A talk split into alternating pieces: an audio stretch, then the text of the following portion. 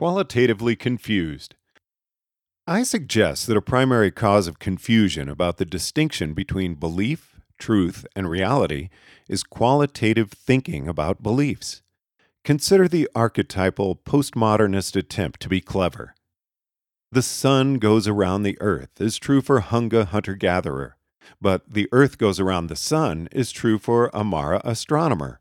Different societies have different truths. No, different societies have different beliefs.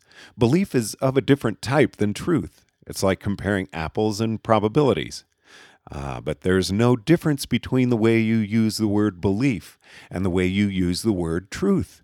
Whether you say, I believe snow is white, or you say, snow is white is true, you're expressing exactly the same opinion. No, these sentences mean quite different things, which is how I can conceive of the possibility that my beliefs are false. Oh, you claim to conceive it, but you never believe it. As Wittgenstein said, if there were a verb meaning to believe falsely, it would not have any significant first person, present indicative. And that's what I mean by putting my finger on qualitative reasoning as the source of the problem. The dichotomy between belief and disbelief, being binary, is confusingly similar to the dichotomy between truth and untruth. So let's use quantitative reasoning instead. Suppose that I assign a 70% probability to the proposition that snow is white. It follows that I think there's around a 70% chance that the sentence, snow is white, will turn out to be true. If the sentence, snow is white, is true, is my 70% probability assignment to the proposition also true? Well, it's more true than it would have been if I'd assigned 60% probability, but not so true as if I'd assigned 80% probability. When talking about the correspondence between a probability assignment and reality, a better word than truth would be accuracy. Accuracy sounds more quantitative, like an archer shooting an arrow. How close did your probability assignment strike to the center of the target? To make a long story short, it turns out that there's a very natural way of scoring the accuracy of a probability assignment as compared to reality. Just take the logarithm of the probability assigned to the real state of affairs. So if snow is white, my belief 70% snow is white will score minus 0.51 bits. Log base 2 of 0.7 equals minus 0.51. But what if snow is not white, as I have conceded a 30% probability is the case? If snow is white is false, my belief, 30% probability snow is not white, will score minus 1.73 bits. Note that minus 1.73 is less than minus 0.51, so I have done worse. About how accurate do I think my own beliefs are? Well, my expectation over the score is 70% times minus 0.51 plus 30% times minus 1.73 equals minus 0.88 bits. If snow is white, then my beliefs will be more accurate than I expected. And if snow is not white, my beliefs will be less accurate than I expected. But in neither case will my belief be exactly as accurate as I expected on average. All this should not be confused with the statement, I assign 70% credence that snow is white. I may well believe that proposition with probability distribution 1 be quite certain that this is in fact my belief. So I'll expect my meta belief, probability distribution 1, I assign 70% credence that snow is white to score probability distribution 0 bits of accuracy, which is as good as it gets. Just because I am uncertain about snow does not mean I'm uncertain about my quoted probabilistic beliefs. Snow is out there. My beliefs are inside me.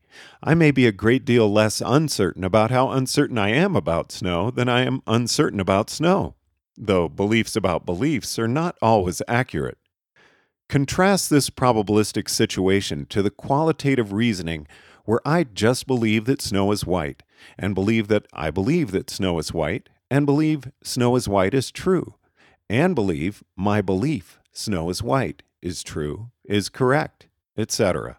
Since all the quantities involved are one, it's easy to mix them up. Yet the nice distinctions of quantitative reasoning will be short circuited if you start thinking snow is white with 70% probability is true, which is a type error. It is a true fact about you that you believe 70% probability snow is white. But that does not mean the probability assignment itself can possibly be true.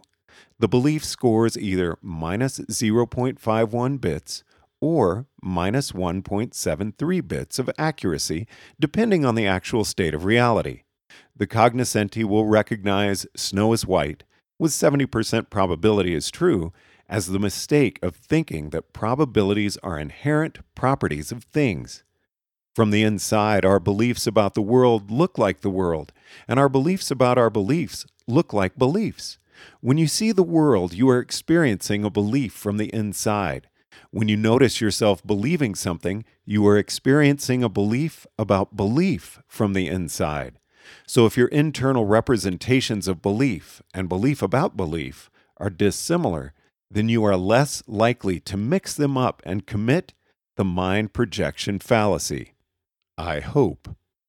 When you think in probabilities, your beliefs and your beliefs about your beliefs will hopefully not be represented similarly enough that you mix up belief and accuracy, or mix up accuracy and reality. When you think in probabilities about the world, your beliefs will be represented with probabilities set 0, 1, unlike the truth values of propositions, which are in the set true, false. As for the accuracy of your probabilistic belief, you can represent that in the range negative infinity, 0. Your probabilities about your beliefs will typically be extreme, and things themselves, why, they're just red or blue or weighing 20 pounds or whatever. Thus, we will be less likely, perhaps, to mix up the map with the territory. This type of distinction may also help us remember that uncertainty is a state of mind.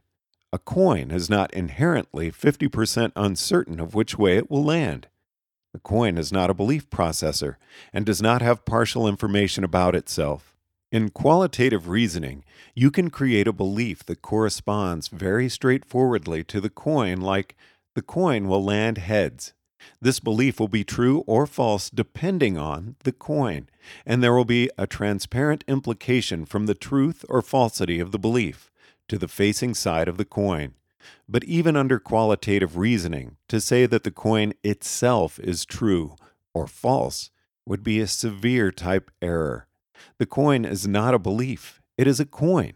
The territory is not the map.